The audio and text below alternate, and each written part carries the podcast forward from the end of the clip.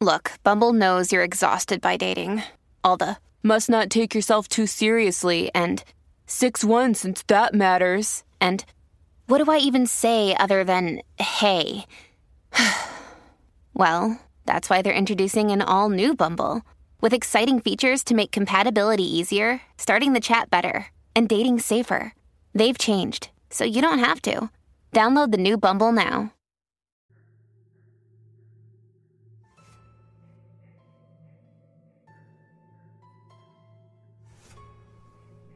There's an image that I keep pushed away in the back of my mind. Occasionally, it makes its way out, and I could see that horrid face once more. My limbs go numb, and I could feel my throat begin to tighten as every grotesque detail can be seen in my mind's eye. No matter how hard I try to suppress it, there's no way to fully forget pure evil.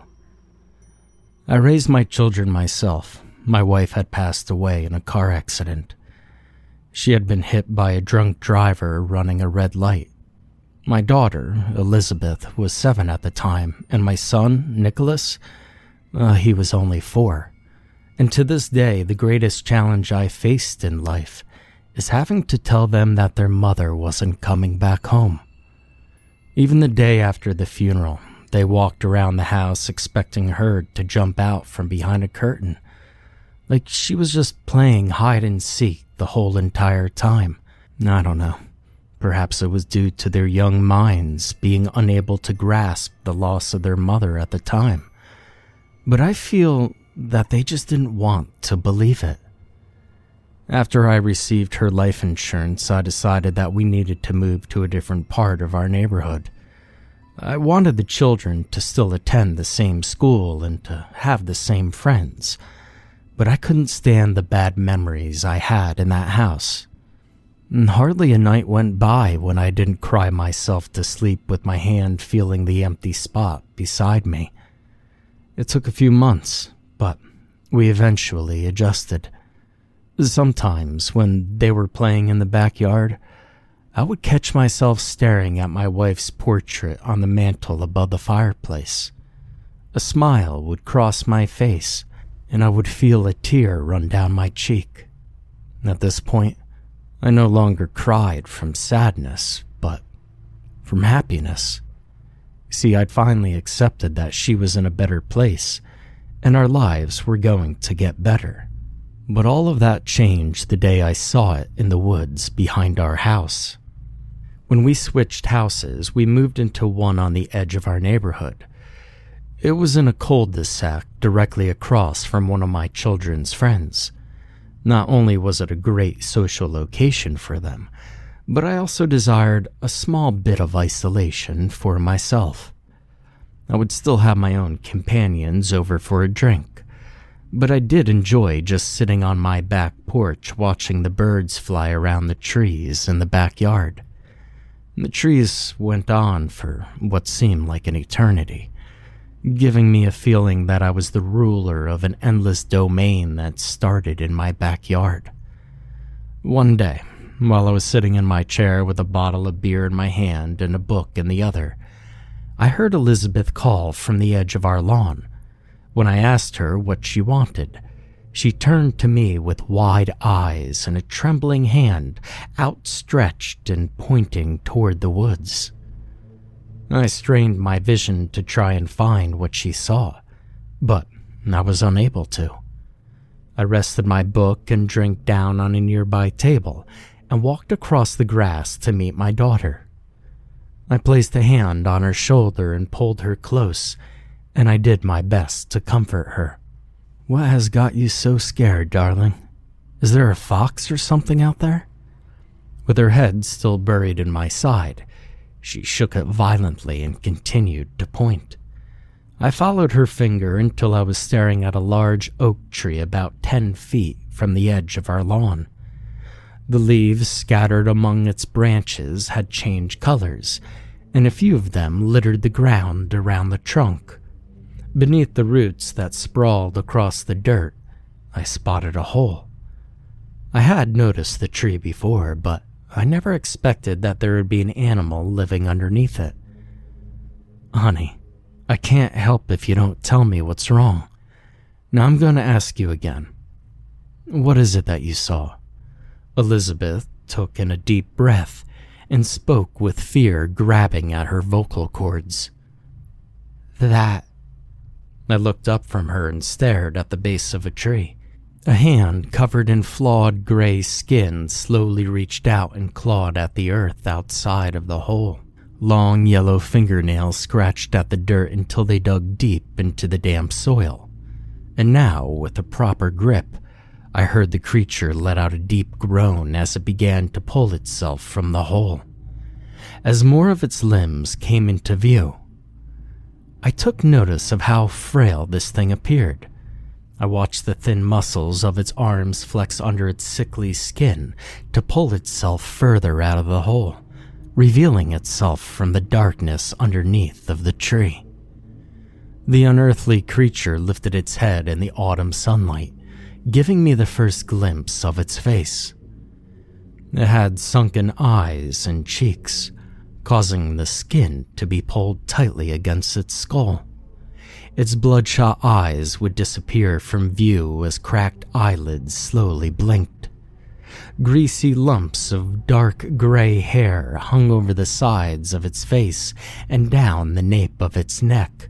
The individual vertebrae of its spine pressed under its skin, shifting in a grotesque fashion as the body moved. I stood motionless in complete and utter shock. I could no longer hear the birds chirping or the wind in the leaves. The only noise I could hear was its thin and raspy breathing that croaked out of its throat. My daughter's hand had gripped my shirt and squeezed it tight. I could feel her shaking me, as if she was trying to tell me something, but I couldn't hear her. My ears soon filled with the piercing shriek that erupted from deep inside this creature as more of its body became exposed in the sunlight. As it continued to scream, the body shook violently, and limbs moved unnaturally. Now, to this day, I'm not sure what made me grab my daughter and run, but I'm thankful that something finally made me move. Before I knew it, I was inside and had slammed the door shut. I turned the deadbolt and threw the latch at the top of the door. As I kept my eyes trained at the edge of our lawn for it to crawl into the grass, I yelled at Elizabeth to go grab my gun from the drawer in my nightstand. She left and soon returned with the weapon grasped firmly in her hand. I took it from her and I quickly disengaged the safety. I cocked it and stood at the ready to unload every single bullet into this hellish monstrosity. As I stood guard, I instructed my daughter to call the police, tell them to send officers out here. Two squad cars arrived in less than 10 minutes. Now, it was no coincidence that I bought a house within close proximity to the police station. As I followed two officers towards the edge of the backyard, all three of us with our weapons drawn, another stayed inside with my daughter. Although they approached the tree without much hesitation, I kept my distance knowing what lurked inside that dark hole.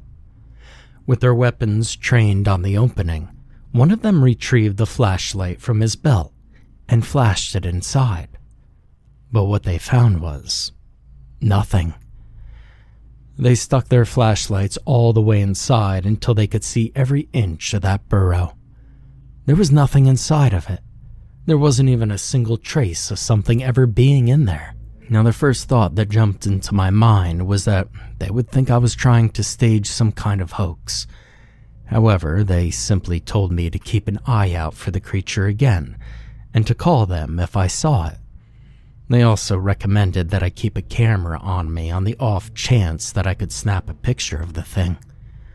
After comforting my daughter, they left us alone in my house. To this day, I'm convinced that they remembered my wife's death a few years prior and thought it best to not try claiming that I was running a prank on them. They probably figured that I had had enough trouble in my life and that there was no need to fake something like this. Now, four years passed without me ever seeing any sign of it. Whenever it reared its ugly head again, it was in a way I had not even imagined. Now, my daughter had just turned 11, and I permitted her to have some friends over for a sleepover. I took the trouble to push all the furniture in our living room to one side and make a large area for them to put their sleeping bags down. I told Elizabeth that I wanted them to sleep inside because there had been sightings of coyotes around the area. But she didn't seem to buy it. She knew the real reason why I didn't want them outside at night, and she didn't disagree with that one bit. While I spent the night with Nicholas in our media room watching a movie, I would occasionally hear the girls laughing or letting out a playful scream. I tried telling myself that the screams were only due to some stupid game, but my mind tried telling me that something else could be the source. After the movie ended, I carried my boy upstairs and I tucked him into bed. Afterwards, I peered from the railing of the stairs at the girls asleep on the living room floor. They had arranged themselves such that they were around a toy lantern. With sleep pulling at my eyelids, I retreated to my room and I fell asleep. The next thing I knew, I was awoken by the sound of glass hitting the floor and my Elizabeth screaming. Instinctively, I grabbed the gun from the drawer in my nightstand and I ran down the stairs. As I bolted into the living room, I noticed empty sleeping bags scattered around the floor. It didn't take me long to find the girls clustered into one corner of the room, with a lantern shared among them. The sickly yellow light emitted by the cheap bulb illuminated the fear on their faces. Elizabeth, what the hell happened down here? I asked as I stared at the broken window. Whatever had broken it had done so from the outside. I was met with only the sound of crickets chirping in the night air. I turned to the girls in the corner and found them all pointing out the window. It was at that moment that an overwhelming sense of dread filled my body. I felt the urge to vomit as my mind raced to the only conclusion. It had come back. I bolted to the back door and threw it open. As I ran out into the backyard, I yelled at the girls to call the police. My bare feet slammed into the ground as I sprinted full force towards the forest at the edge of our lawn. By the time I reached the edge, the ankles of my sweatpants were soaked with dew. Cupping my hands around my mouth, I hollered my daughter's name. The only response I received was my pain stricken voice echoing back at me. I took in a deep breath and prepared to call for her once more when I stopped. Crawling under a bush, just a few feet away, I saw its face for the first time in years. In the milky glow of the moonlight, it slowly clawed at the ground and pulled itself out from under the bush. With each small movement of its appendages, I could hear the cracking of joints and dry leaves scratching against its leathery skin. This thing had taken my daughter, and I wanted nothing more than to grab it by the neck, strangle it, and slowly feel the life leave its body. The only problem was is that I couldn't. As much as I wanted to, I found myself unable to move. Compared to the burning hatred I had for this creature, my fear towered over that and kept my movements at bay. Slowly, its mouth opened to reveal pointed, stained teeth. It let out a heavy breath, causing the air around me to suddenly be filled with the horrid stench of rot and decay. As I pulled my shirt over my nose, it began to make a noise. It started as a guttural rumble from deep within the creature, and soon enough, it escaped into the air as a deep croak. This progressively became louder as the noise underwent a grotesque transformation into an ear piercing shriek. I could feel my eardrums screaming for relief, causing me to throw my hands over my ears. This did little good as the noise still managed to find its way into my head. When the noise finally stopped, I lowered my hands and I opened my eyes. It was gone. There was no trace that it had ever been there. The ground underneath the bush showed no signs of anything ever being there, and I found myself unable to look away from that spot. Now I'm unsure of how long I stood there. It took three police officers to shake me back to reality. When I was finally able to break my gaze from that bush, I screamed.